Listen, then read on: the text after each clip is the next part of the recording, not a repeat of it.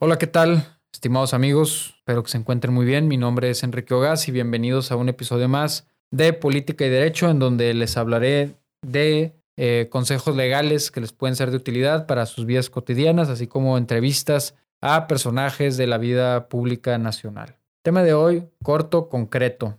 ¿Cuándo se te acaba la pensión?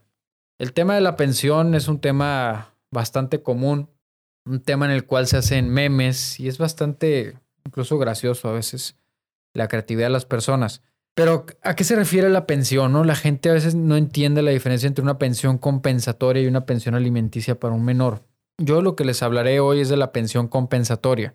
Cuando una mujer, en este caso, también podría ser un hombre, pero lo más común es la mujer. Cuando la mujer se dedicó a, a las labores del hogar durante el matrimonio, no estudió una carrera por estar atendiendo a los hijos, no realizó actividades que le ayudaran a tener mayor ventajas en el mundo laboral y se rezagó. Al divorciarse se considera que el hombre pues debe de pagar una cantidad para apoyarla mientras ella pues digamos empieza a salir adelante.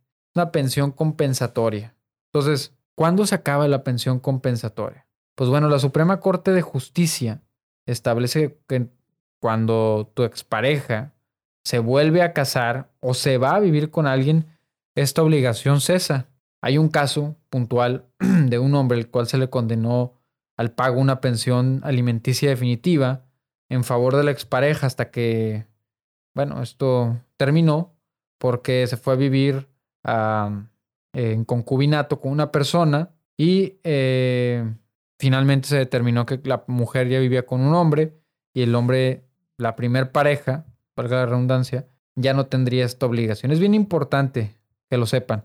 La, las obligaciones alimentistas tienen límites, no son indiscriminadas, tienen límites ponderados y razonables, y en este caso el límite de la pensión compensatoria es que la mujer vuelva a contraer nupcias, se vaya a vivir con alguien nuevo, o en su defecto, pues que tenga un trabajo y sea solvente. Espero les haya servido este consejo y síganme para más consejos y eh, entrevistas a personajes de relevancia nacional.